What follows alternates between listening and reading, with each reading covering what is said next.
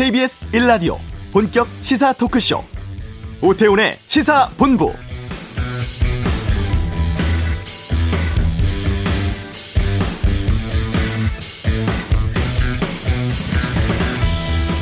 네, 연휴 월요일입니다. 코로나 팬데믹 속에서 맞는 두 번째 추석인데요. 명절 잘 보내고 계십니까? 지난해는 불안한 방역 상황 속에서 우선은 모이지 말아야 한다 하면서 보냈다고 한다 그러면 올해는 그래도 좀 순조로운 백신 접종 상황 가운데 올해까지만 우리가 거리두기 잘 하며 조심하면 되지 않을까 하는 기대 속에서 맞는 추석 명절인 것 같습니다. 오랜만에 만나서 명절에 하지 말아야 할 말이 있다고 하죠. 뭐 취직, 결혼, 성적, 진학 관련 질문이라든가 뭐 살 빼야겠다 이런 조언은 상대에게 오히려 상처 줄 수 있습니다. 그리고 정치 이야기 빼놓을 수 없습니다. 정치권은 추석 바닥 민심 운운하면서 이야기합니다만 오랜만에 자리에서 정치 관련 이야기가 단순한 견해의 나눔이 아니라 인격적인 모독이라든가 비하로 넘어가서 다툼, 앙금 남을 수도 있습니다. 많이 겪어봤죠. 그래서 오태훈의 시사본부 추석 명절 맞아서 여기서 풀어보시라는 의미에서 정치 특집으로 좀 준비를 했습니다. 여야뿐만 아니라 여론조사 전문가와 함께 1부와 2부 통틀어서 최근의 정치 이슈, 각 대선 경선 상황, 또 지역적 민심 변화 등 살펴보고 특히 주요 유력 대선 후보에 대해서 집중적이고 다양한 의견 듣는 시간 갖도록 하겠습니다. KBS 라디오 오태훈의 시사본부 추석 특집 지금 시작합니다. 네, 추석 특집으로 어, 이름에서 보면은 뭐 대선 주제 인물 탐구 이렇게 보면 될 것 같은데요. 시작하도록 하죠. 함께 하실 분들 소개해드리도록 하겠습니다. 먼저 여론조사 전문가십니다.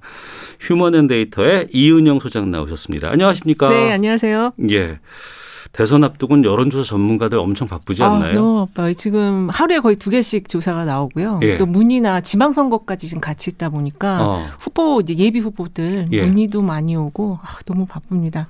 그리고 여, 여론조사 기관이 왜 이렇게 많아졌고 이 왜 이렇게 수치가 마구마구 쏟아져요? 그러니까 일단은 그 지방선거가 같이 있다 보니까 네. 후보가 지방선거 같은 경우에는 예비 후보까지 포함하면 한 4천에서 5천 명까지 되거든요. 당도 어이구야. 많다 보니까. 예.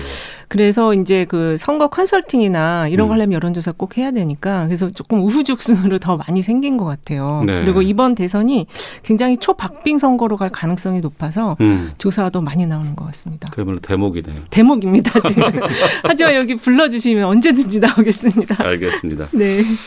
야당 쪽 인사로 저희가 어렵게 모셨습니다. 어, 조대원 전 미래통합당 당협위원장 나오셨습니다. 안녕하십니까? 예, 안녕하세요. 오랜만에 뵙습니다. 예, 뭐 사실은 저는 안 바쁘고 안 어려운데 예. 불러주셔서 그렇고 사실 각 캠프 저희 이제 당내 경선하고 있지 않습니까? 예, 예. 그래서 각 캠프에서 저보고 이제 같이 저하고 같이 참여하자고 이제 이렇게 제안이 왔는데 음. 제가 우리 편 같은 편끼리 물어뜯는 뭐 예선부터는 안 하고 싶고 네. 어, 본선 준비 잘해서 백의종군하는 심정으로 나중에 준비를 해서 국민들한테 어떻게 바른 나라, 반듯한 나라 물, 어, 이렇게 돌려드릴지 예. 준비를 하겠다 이랬더니만 아. 그다음부터는 뭐 다들 저를 왕따 시키면서 예, 예. 술 한잔 소주 한잔 하자는 얘기도 안 해요. 그래서 다들 바쁜 모양이에요. 예. 예. 여론 동향이라든가 이런 분석하는 전문가로 제가 알고 있고 또 그런 활동들을 많이 하셨는데 지금은 당직은 안 맡고 계세요? 그 당직 참 쓰린데 네. 제가 사실은 이 당에 18년 있었고 예. 한 2년 반 전에 이제 전당대회를 나갔어요. 그때 예. 최고위원 나와서 어 어쨌든 김진태 태극기 부대 나가라 이렇게 해서 한번 난리가 났는데 음. 그때 이제 김세현 의원이 네. 그 연설을 듣고 감동을 했다면서 여의도 연구원 당시 원장이었는데 저보고 상근 부원장을 맡아달라고 연락이 와서 네. 뭐 그래서 이제 보통은 원장 임명하면 부원장 되는 거예요. 네. 그런데 네. 그때 태극기 부대들 1인 시위하고 그다음에 최고위원들 그 망언하고 이런 분들 막 조대원은 절대 안 된다. 어. 그래서 이 사회가 6주 동안 연기되면서 결국 황교안 지도 체제 하에서 제가 어, 당직을 못 맡았죠. 음. 그 이후로는 뭐 저한테 당직 준다는 얘기는 없습니다. 네. 예. 조 위원장께서 오늘 하실 말씀이 좀 많이 있으신 것 같은데요. 오랜만에 나오셨나 봐요. 지금. 조심하겠습니다. 아니, 더 해주세요. 괜찮습니다. 자, 그리고 아, 더불어민주당의 이경 전 상근 부대변인 나오셨습니다. 안녕하십니까? 네, 안녕하세요. 반갑습니다. 예. 저는 오히려 방송사에서 네. 어렵게 안 불러주시는 것 같아요. 어렵게 저는, 안 불러준다는 네, 건 그러니까 저는 네. 상당히 어, 불러주기를 기다리고 있는 사람, 쉬운 사람입니다. 그러니까 어. 불러주시기를 부탁드리고요. 반갑습니다. 예. 예. 요즘에 학생들 가르치고 있다고 들었어요? 어, 이번 학기가 이제 두 번째 학기인 거고요. 음. 그래서 이제 뭐 두 번째 학기 시작을 한 거고 네. 많은 분들이 제가 이제 학교에서 강의를 한다고 하니까 괜히 뭐 이름만 올려놓은 거 아니냐 이런 말씀도 하시는데 음. 어, 제가 매주 금요일 날 여덟 시간 강의를 합니다. 음. 아침 아. 아홉 시부터 점심도 못 먹고 네. 다섯 네. 시까지 풀타임으로 강의를 10분씩 끊어가면서 하는 거고요. 그리고 과목이 아마 뭐 시사나 정치 쪽이라고 생각을 하시는데요. 어, 제가 실은 영어 교원 자격증이 있어요. 예. 그래서 그 전에 뭐 기사 생활도 했기 때문에 전혀 예상하지 못하는데 학교에서는 어, 영어 회화, 네, 영어 회화를 가르치고 있습니다. 음. 내일이 추석입니다. 아, 그리고 이제 코로나 상황에서 맞는 두 번째 추석이고 거리두기 해야 되고 올해까지만은 좀 많이 모이지는 않으셨으면 좋겠습니다라고 저희가 말씀을 좀 드립니다만 음. 그래도 추석 연휴에 나와주셔서 너무 고맙고 그리고 또 정치권에서는 뭐 밥상머리 민심, 뭐 추석 바닥 민심 이렇게 해서 여기서 변화가 있다더라 지역적으로 이분들이 뜬다더라 뭐 이런 그렇죠. 여러 가지들 많이 나누거든요. 또 그 부분들 어, 친척 간에 하지 마시고 네. 여기서 한번 풀어보시라고 제가 좀 시간을 마련했고요. 먼저 여론조사 전문가시니까 이은영 소장께 좀 질문 드려볼게요. 네. 이 지금 추석 바닥 민심은 어떻게 파악하고 있습니까? 이게 아무래도 지금 코로나 상황이다 보니까 네. 그 소상공인과 자영업자분들이 굉장히 지금 어려움이 크신 것 아, 같아요. 그분들의 성향이 중요하죠. 굉장히 네. 중요합니다. 네. 그리고 이게 아직은 드러나질 않고 있는데 그 최근에 보면은 좀 안타까운 사연들도 많이 지금 나오고 있어서 예. 어쨌든 가장 중요한 게 이 지역 경제 활성화, 골목 경제나 상권의 활성화 아. 이거를 누가 이제 어느 쪽에 민심이 기울어지느냐 이걸 누가 잘 해결해 줄 거냐 이게 음. 가장 중요한 추석 민심이 아닐까 싶어요. 네. 알겠습니다. 그러면은 오늘 한 분 한 분 좀 이렇게 한번 해볼게요. 지금 각 당에서 이제 주자들 유력 주자들이 지금 떠오르고 있잖아요. 네. 그래서 이제 여당 쪽 한 두 분, 야당 쪽 한 두 분, 그리고 맨 마지막에는 어, 그 외에도 지금 다크호스라고 얘기할 수 있는 분들 어떤 분들을 좀 염두에 두고 계신지 그분들에 대한 뭐 성향이라든가 지금까지 이력이라든가 민심의 흐름들 이런 것들 좀 살펴보고자 합니다. 근데 이게 시간 안배가 상당히 좀 그렇죠. 중요한데 네. 이걸 또 말씀하다 보면 저희가 딱 끊어서만 할 수는 없을 것 같고 네. 최대한 시간 안배를 해서 잘 이렇게 배려해서 반영토록 진행토록 해 보겠습니다. 자, 오태훈의 시사본부 한가위 특집 대선 주자 인물 탐구 이제 본격적으로 시작해 보도록 하겠습니다. 아, 여야 인물을 좀 번갈아 가면서 이제 탐구해 보겠고요. 그리고 이제 후보들의 각각의 면면이라든가 좀 이렇게 정치적으로 막 논란 많은 사안보다는 이분이 어떤 분인지 그동안 어떤 길을 걸어왔는지 이런 쪽으로 좀 살펴볼까 하고 첫 번째 주자 더불어민주당 이재명 후보부터 좀 살펴보도록 하겠습니다. 이재명 후보 하면 떠오르는 이미지라든가 아니면 단어 뭐 아니면은 문장 뭐 총평 같은 것들 좀 해봐야 될 것 같은데 아무래도 어, 이경 전 대변인께서 좀 말씀을 먼저 시작해 주는 게 좋을 것 같아요.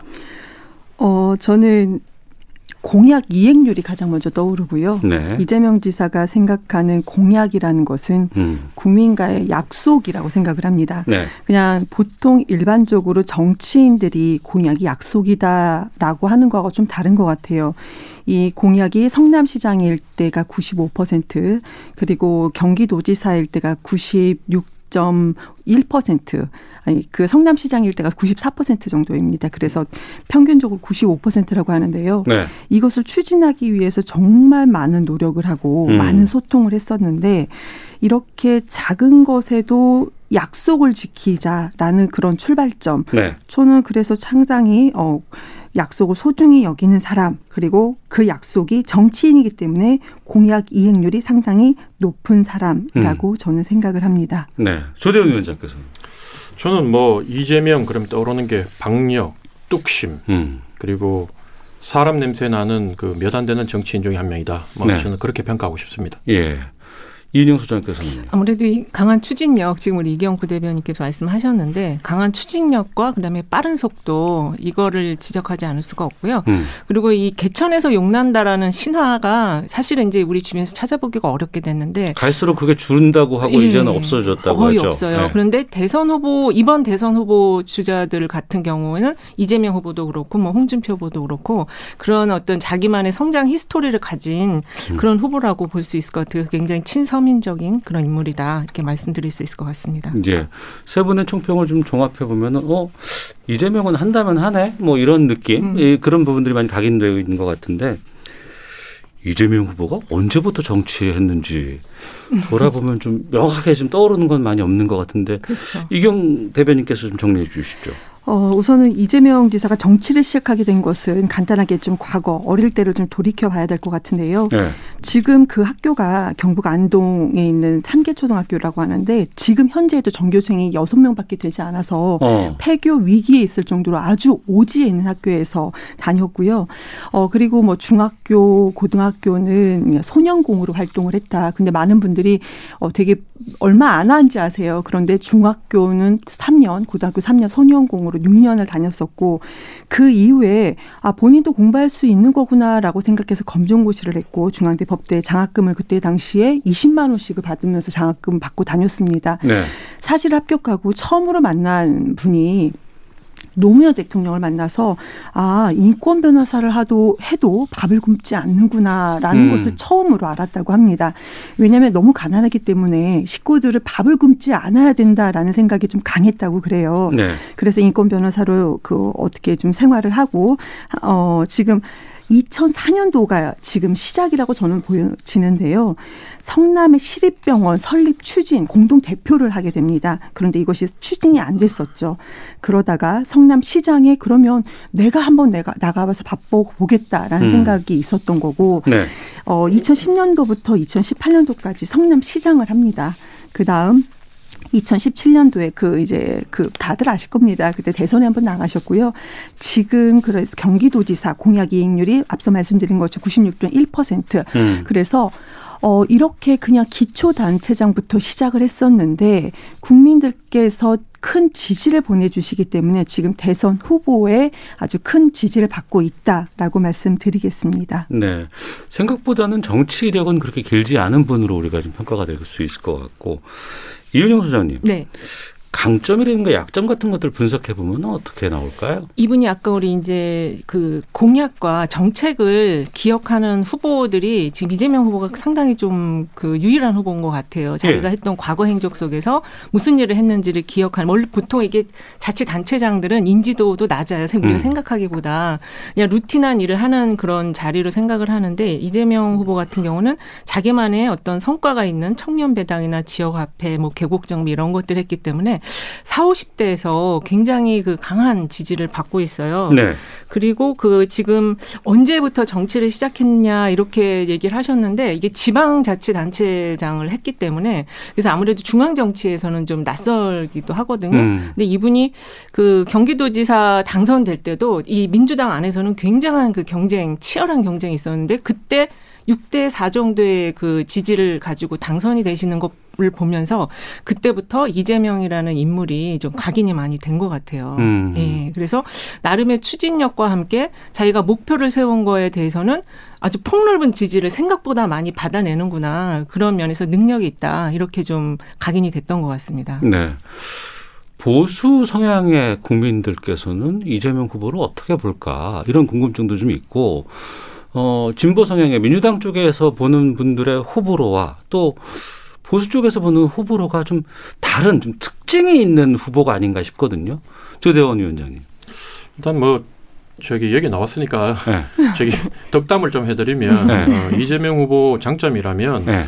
그 서민들의 처지와 심정을 빨리 읽고 음. 한발 앞서서 뭔가 이 실행을 한다. 네. 그런 면에서는 참 탁월하다. 그래서 음. 우리가 기본주택, 기본소득, 뭐 수술실 CCTV 설치 이런 것들은 서민들이 다 환호하는 정책들이거든요. 네. 이런 면들도 있고 또 잘 알려지진 않았지만 예를 들어서 그 자동차 속도 위반이나 뭐 신호 위반했을 때 과태료를 소득에 따라 차등해가지고 이거 부과를 하겠다. 유럽식으로 부과해야 된다 뭐 예. 이런 얘기 있었죠. 그때 예. 들으면 제가 참, 야, 여기 기발하구나. 아. 대단하다 싶었던 게 이게 예. 저도 자유로 근처에 살지만 밤에 음. 이렇게 막 폭주하는 자동차들 보면 부잣집 애들 그 스포츠카 타고 음. 신호 그 한 번 위반해가 7만 원 맞는 급안 내거든요. 네네. 근데 한 700만 원씩 때리면 음. 급낼 거 아닙니까? 그래서 그런 면에서는 참 탁월하다. 네. 뭐 이런 그래서 그게 그런 것들이 어쨌든 현장에서 빨리 상황을 캐치해서 이걸 아이디어 차원이 아니라 뭐 정책으로 뭔가 내서 세상을 조금씩 바꾸니까 어. 그런 면이 이재명의 가장 큰 강점이 아닌가 이런 생각이 듭니다. 예. 단점은?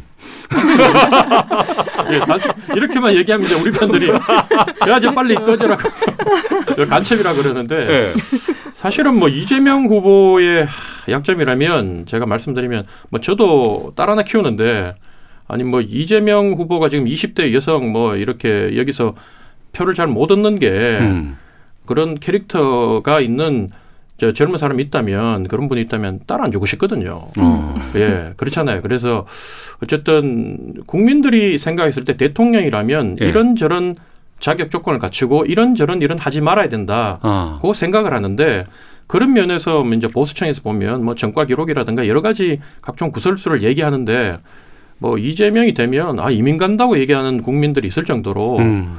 예뭐 그런 면들이 이제 이제 시작이고 본인 이제 진보 쪽에서는 금정이다 끝났다 그거 이제 식상하다 이러는데 보수 쪽에서는 이제 시작이다 음. 이렇게 생각하고 있죠. 예. 네. 이번 선거가 참 재밌는 게요. 여야 후보 다 비호감이 높습니다 지금. 어. 그게 그래서 그 유권자 입장에서는 차선의 후보를 선택을 해야 돼요. 최선 늘 그렇지 않나요? 늘 아니 꼭 그렇지는 않았거든요. 아, 이번에 네. 특히 이제 빅데이터 분석이나 음. 이런 걸 보면 음. 의혹, 뭐 비난, 뭐 욕설, 막말 등등해서 비호감이 굉장히 높은 후보들이 지금 포진해 있어요. 예. 하나의 특징입니다. 저는 조금 생각이 다른 게 예. 어, 예전에 성남시장이었을 때 그때 당시에 이제 제가 기자를 하면서 잘 몰랐어요. 기자임에도 불구하고.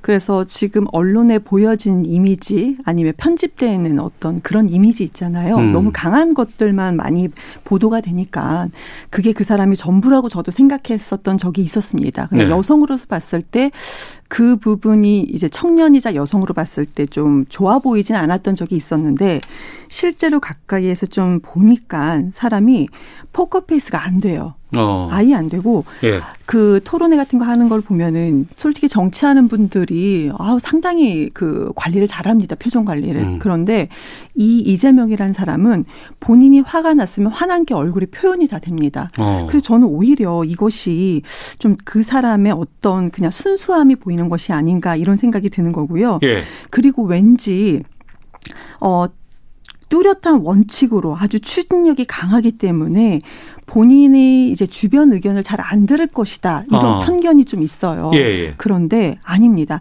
본인의 단점에 대해서 지적해 달라고 얘기를 합니다. 음. 그래서 어 그냥 자원봉사자들 청년들이 지적한 그런 단점마저도 다 수용하고 고맙다. 처음에 그거 시작했을 때 누군가는 처음에 시작을 했어야 되잖아요. 그래 시작할 때 아 이렇게까지 이렇게 노골적으로 단점을 우리가 지적해도 되나 음. 할 정도 수위였는데도 고맙습니다. 제가 고칠게요. 그러고 나서 정말 2, 3주 안에 다 고치더라고요. 네. 그리고 마지막으로 어 지금 그 참 인간적인 사람이다라고 생각이 들었던 것이 충청권에서 과반이 좀 넘었습니다. 네. 그럴 때 보통 이렇게 대선 주자는 밑에 참모들한테 가장 많이 하는 얘기가 고생했어요. 고마워요인데 이분 이재명 지사가 한 소리는 첫 번째가 감사합니다. 음. 내가 빚졌습니다. 이렇게 표현한 것을 보면 아, 이 사람은 정말로 이 사람의 소통의 방법은 참 서민적이구나, 인간적인 거구나 이런 생각을 가지게 됐습니다. 네. 아, 방금 뭐 여러 가지 말씀하셨는데 뭐 그렇게 얘기 드리면 아, 제가 봤는 그 홍준표, 홍트럼프라 그러잖아요. 그렇게 인간적일 수가 없어요. 홍준표만큼 그렇게 수줍음을 많이 타고 음. 제가 인간적으로 봤는데 네네. 남의 얘기를 잘 듣고 음. 어, 뭐 그런데 사실 아까 제 말씀하시기를 이제 표정이 다 이렇게 그대로 드러난다. 정치인들은 다 이렇게 가식적으로 위선적으로 하는데 인간적인 모습을 보인다는데 그게 장점이 될 수도 있지만 경기도지사까지는 모르겠어요. 대통령이 됐을 때 과연 음. 우리가 이제 우려하는 보수 쪽에서 우려하는 바는 네.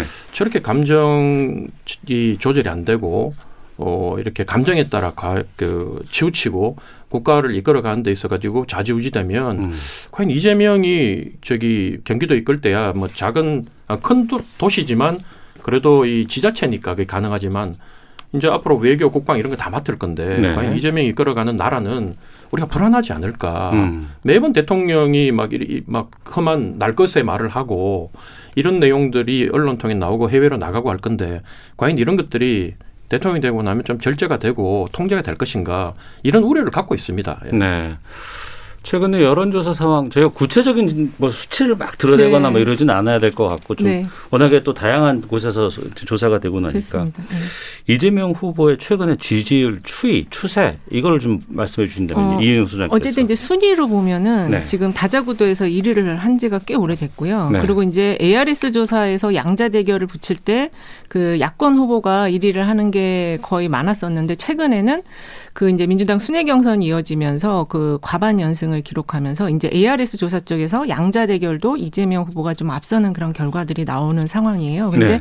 여전히 아직 그 전체 지지율 보면은 한 20대 중반 그래서 이게 이제 순회 경선이 좀 음, 호남권을 지나고 나면은 이제 어느 정도 이제 기선이 승기의 어떤 그 판도가 확 이제 확 실시가 될 경우에는 30%를 좀 넘어가는 그런 조금 더 추가 상승이 있지 않을까 이렇게 좀 음. 전망을 하고 있습니다. 있어요. 네.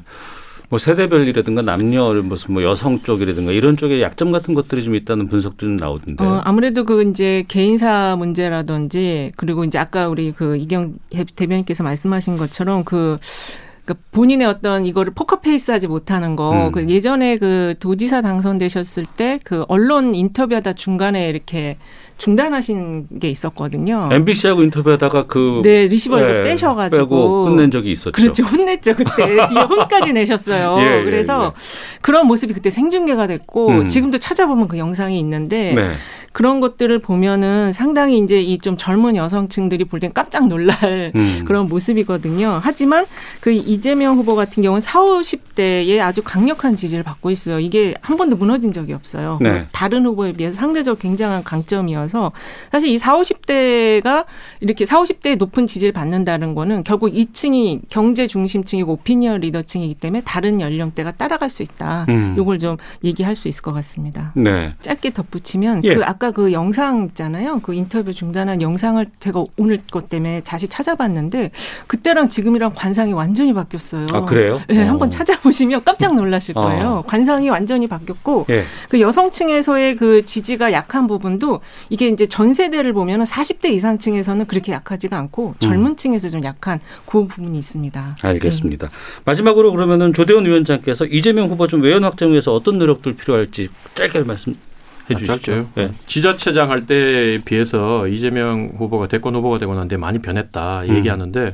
뭐 그런 말씀 못 들어봤어요. 뭐 우리 준표가 변했어요. 뭐 이런 거 있잖아요. 아, 예, 예, 예. 예, 그래서 어쨌든 요즘 보면 그 홍준표란 후보가 전혀 이렇게 부각이 안 되다가 재명이가 키워준 준표 이런 음. 얘기가 나올 정도로 지금 다 그 이미지가 이렇게 이 섞이면서 네. 홍준표 후보가 지금 뜨고 있는데 어쨌든 이재명 후보가 본 캠프에서는 그렇게 변했다고 생각을 하지만 음. 여전히 국민들 뇌리 속에는 기존에 박혀 있는 게 있어요. 그리고 네. 홍준표 뭐 후보가 그 얘기하지만 3일간만 그 녹음 파일 털면 게임 끝난다 얘기하는 거를 앞으로 어떻게 극복할 것인지 음. 이런 데 대한 준비를 좀 하셔야 되게, 되지 않을까 이런 생각이 듭니다. 알겠습니다. 이재명 후보에 대해서 좀 분석해 봤습니다. 이은영 휴먼앤데이터 소장 또 이경 더불어민주당 전 상근부 대변인 조대원 전 국민의힘 당협위원장과 함께 말씀 나누고 있는데요. 한가위 특집 대선 주제 인물 탐구 이번에는 국민의힘 윤석열 후보로 넘어가 보도록 하겠습니다.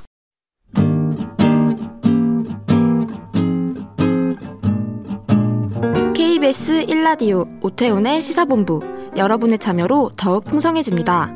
방송에 참여하고 싶으신 분은 문자 9730번으로 의견 보내주세요. 짧은 문자는 50원, 긴 문자는 100원의 정보 이용료가 붙습니다. 애플리케이션 콩과 마이케이는 무료고요. 시사본부는 팟캐스트와 콩, KBS 홈페이지를 통해 언제나 다시 들으실 수 있습니다. 많은 참여 부탁드려요. 윤석열 후보 하면 뭐 총평 짧게 이경 대변인부터 먼저 말씀해 주신다면. 어, 네, 제가 먼저 하네요. 네. 처음엔 음, 좋은 말 해주세요. 네. 어, 저는 이분이 음 솔직히 이분에 대해서 정치인 윤석열은 잘 모릅니다. 네. 그렇기 때문에 검찰총장인 어떤 이미지가 아직도 강하게 있던 부분이 있는 거고 검찰총장이 였을 때도 부정적인 이미지가 좀 있습니다. 그런 부분이 아직까지는 강하게 있는 거고 저와 같은 국민들이 상당히 많을 것이다. 그렇기 때문에 아직까지는 확장력이 상당히 그 미미하다라고 음. 보여지는 것이고요. 좀 긍정적으로 바라본 부분은 반려묘와 반려견을 지금 키우고 있는데요. 같이 사진을 찍은 그런 모습들이 있습니다. 침대에서. 네, 뭐 여러 가지 예, 예, 여러 가지 각도가 있고 뭐 공원 산책하는 예, 것도 예, 있는데 예. 물론 이 부분까지도 이쁘게 안 보일 국민들께서는 또 이쁘게 안 보일 수도 있어요. 그 강아지를 막 끌고 간다던가. 근데 저는 개인적으로 그래도 이렇게 반려묘와 반려견과 있는 모습이 참 인간적인 모습도 뭐 저는 이분에 대해서 좋은 이미지는 당연히 없지만 그럼에도 불구하고 저 같은 사람도 아 그 모습 참 인간적이고 동네에 어떤 친근하게 다가갈 수 있는 어떤 이미지를 잘 뭐 보여줬다 이렇게 네. 생각을 합니다. 조대원 위원장께서 좀 아무래도 윤석열 후보는 정치력이 짧아서 그리고 예. 또현 정부에서 검찰총장을 그렇죠. 하다가 지금 예. 야당으로 가서 유력한 대선 후보로 지금 떠오르고 있기 때문에 예. 좀 정리해 주신다면. 사실 그 현 정부에서 검찰총장 시킬 때현 네. 뭐 정부에 잘 보였기 때문에 시킨 게 아니라 음. 어쨌든 검사로서 이분이 살아온 과정을 보면 어, 진짜 검사다. 네. 정권 눈치를 보지 않고 가장 검사를 잘할 것 같다고 해서 문재인 대통령께서도 시키신 거 아닙니까? 그래서 네. 어쨌든 문재인 대통령도 대단하고 음. 또 그게 발탁된 윤석열 검찰총장도 대단한 분이라고 저는 봐요. 네네. 네. 그래서 이분의 이미지라면 그뭐 강직, 뚝심, 원칙 뭐 이런 것들 뭐 저는 보이고 인간미도 좀 보이고 음.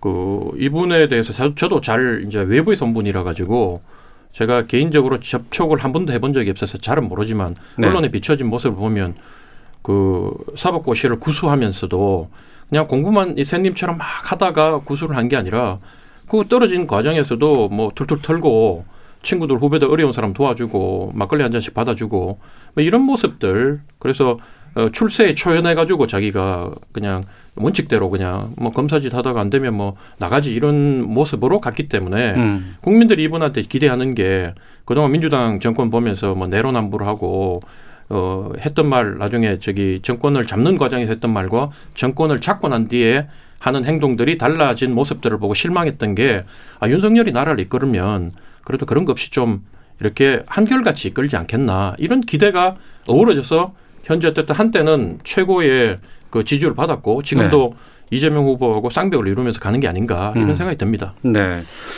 윤석열 후보의 뭐 강점이라든가 약점 같은 것들 좀 분석해 보려고 하는데 이은영 소장께서 좀 말씀해 주신다면. 네, 지금 이제 우리 사회자님께서 말씀하신 것좀 정치 이력이 짧다 보니까 이 윤석열 후보의 가장 큰 강점은 사람들이 관심을 갖는다는 거예요. 어. 저 사람이 어떻게 살았고 그리고 그 구술을 했다고 알려져 있는데 도대체 그 험난한 그 시간을 어떻게 보냈는지 뭔가 내가 위안을 받고 싶은 부분은 없는지 이제 그 인간적인 궁금증을 갖게 된다는 게 이분의 가장 큰 강점인데 그리고 또 하나 하 나는 이제 그 공정의 이슈를 실현시켜 줄 사람 이분이 사실 그 인기가 가장 높았던 문재인 정부 하에서 가장 인기가 높았던 거는 어려움에 처해 있을 때였던 것 같거든요. 그러니까 뭐 인사 문제라든지 어떤 어려움에 처했을 때인데 근데 이제 그게 정치권에 진입을 하시면서 일단 이미지적으로 그 쩍벌하고 도리도리 그 이미지가 너무 강렬했어요. 네, 그래서 네, 네. 그 이미지 자체가 그 이후에 이제 여러 여러 가지 발언 실수 계속 이어지고 있는데 음. 이게 그러니까는 이거를 어떻게 표현하고 어떻게 표현할지 모르겠는데 이게 편향적이라기보다는 좀 균형감이 없는 그 발언 이게 너무 실망감을 준다. 네. 그렇지만 네. 우리가 아직까지 인간적인 어떤 호기심과 궁금증이 있기 때문에 기대를 저버릴 수가 없는 지금 그런 상황인 것 같거든요. 이분 음. 제가 이렇게 뭐 이렇게 책 같은 거 나온 거 보니까 대학교 때 뭐 야구 선수 투수를 했다라는 이야기도 있고 그리고 이제 아까 그 시험 시험 볼 때 그 친구들이 기다리고 있어갖고 그거 빨리 가서 같이 술을 하고 족발 먹으려고 답안지 쓰다 10분 남겨놓고 먼저 나왔다 이런 얘기를 봤을 때는 우리 지금 이 시대에 코로나 시대에 뭔가 내가 좀 좌절되어 있는 이런 것들을 이분을 통해서 뭔가 희망을 얻어보고 싶은데 그 이제 내용적인 정책이나 이런 부분이 너무 부족하다 보니까 그래서 상당히 지금 혼란스러워요 유권자들이 네. 그런 측면인 것 같습니다. 국민의힘의 이제 성향을 갖고 있는 분들의 입장이라 그러면 윤석열 후보는 당 사람은 아니었잖아요. 예. 그리고 갑자기 들어왔고 또 유력 주자라고는 하지만 또 제3지대라는 역할들도 하지 않을까 생각이 됐었는데 최근에 지금 당내 민심은 지금 어떻게 흘러가고 있습니까? 그 지난주에 그 1차 저희 경선 예, 네, 네. 컷오프가 발표가 됐을 때 예. 그게 이제 당에서는 공식적인 그 수치가 아니라고 얘기했음에도 불구하고 이렇게 많이 떠돌았는데 뭐 그게 맞다고 이래 보면 어쨌든 당원들한테는 거의 홍준표 후보의 두 배 이상의 지지를 받고 있음에도 불구하고 음. 근접하게 이렇게 결과가 갈린 부분에 대해서는 어쨌든 좀 불안한 면이 있지 않느냐, 음. 않냐 이런 생각이 들고 지금은 이제 외부의 바람으로 이렇게 들어와서 그리고 또 최초의 윤석열 후보가 들어오기 전까지는 당내에 그냥 후보가 없었잖아요. 네. 홍준표 후보도 5% 안짝이었고 당시에는 무소속으로 나가서 당 버리고 고향 버리고 나가지고 혼자 살려고 나갔다고 이런 이미지가 당원들 사이에서 많았고 어. 그러다 보니까 그랬는데 어쨌든 윤석열이라는 이, 이 외부에 우리가 생각지도 않은 우리 당에서 키운 인물도 아닌 문재인 대통령께서 키워주신 인물이 당내에 새로운 그 정권 교체에 바람을 불어 새로운 바람을 불어넣으면서 네. 홍준표, 유승민 이런 분들을 동시에 띄우면서 어쨌든 양강 체제로 지금 된 거에 민주당보다는 현재 더 박진감 있는 경선을 치르는 것 같고 국민적 관심도 더 받는 것 같아요. 그래서 음. 윤석열 후보가 여기서 후보가 된다면 그걸로도 충분히 경쟁력이 있다고 보는 거고 만약에 그렇지 않고 이게 이제 뒤바뀐다 하더라도 우리 당의 입장으로 입장으로 봤을 때는 충분히 그 역할을 했다. 그래서 뭐 고마운 존재죠 윤석열 음. 예, 후보가 예. 예. 상대당의 입장에서는 윤석열 후보의 뭐 약점이라고 할까 이거는 정말 잡아야 되겠다 공격해야 되겠다라는 측면이 있다면. 그 뭐 명절 당일부터 공격점을 말씀드리기는 그렇고 네. 약간 좀 놀랬던 부분이 많은 뭐 달변가라고 얘기를 하는데 저는 제가 가장 기억에 남는 거는 부정식품 부분입니다. 그러니까 없는 사람들은 부정식품도 먹을 수 있게 해줘야 한다. 이어 발언인데요. 없는 사람들은요, 부정식품을 먹지 않고도 저렴하게 먹을 수 있는 방법을 만들어주는 것이 국가 지도자나, 어, 그걸 지도자가 되겠다고 나선 사람이 기본적으로 갖춰야 할 생각인데, 네. 그 부분이 조금 결여됐다, 부재하다라는 음. 점이 상당히 좀 그렇고요. 어, 그리고 아까 뭐 강직이나 원칙, 뚝심을 말씀을 해 주셨는데 지금까지 윤 전 총장, 윤 후보의 어떤 그 과정을 지켜보면은 본인을 위한 강직인가 아니면 본인 가족을 위한 강직인가 하는 의구심이 약간 듭니다. 어, 그리고 지금 뭐 검찰 권력을 뭐 사유화해서 고발 사주를 했다 이런 얘기가 나오는데요. 이 부분도 또한 이런 의혹에서 좀 시작되는 부분인 것 같아요. 근데 저는 좀 장점이라고 좀 좋게 보는 점이 하나가 있었던 게 뭐냐면 뭐 여러 가지 중에 지금 요즘에 최근에 본 것이 그 도리도리 윤이라고 했었는데 얼마 전에 기자회견을 보니까 상당히 도리도리를 많이 하시더라고요. 그러면서 가만히 멈추고 생각을 하세요. 음. 아, 내가 생각해도 오늘 내가 도리도리 좀 많이 하는 것 같아.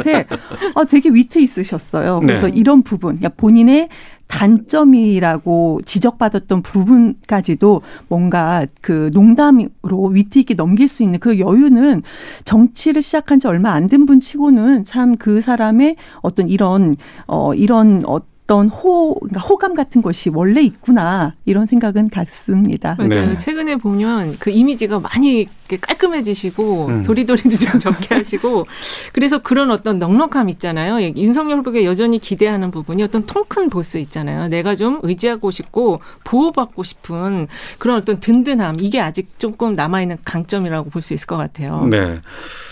그러면 조대호 위원장께서 보시는 윤석열 후보의 약 점, 보완해야 될 점, 이건 좀 아킬레스건이다. 어떤 게 걱정이 됩니까?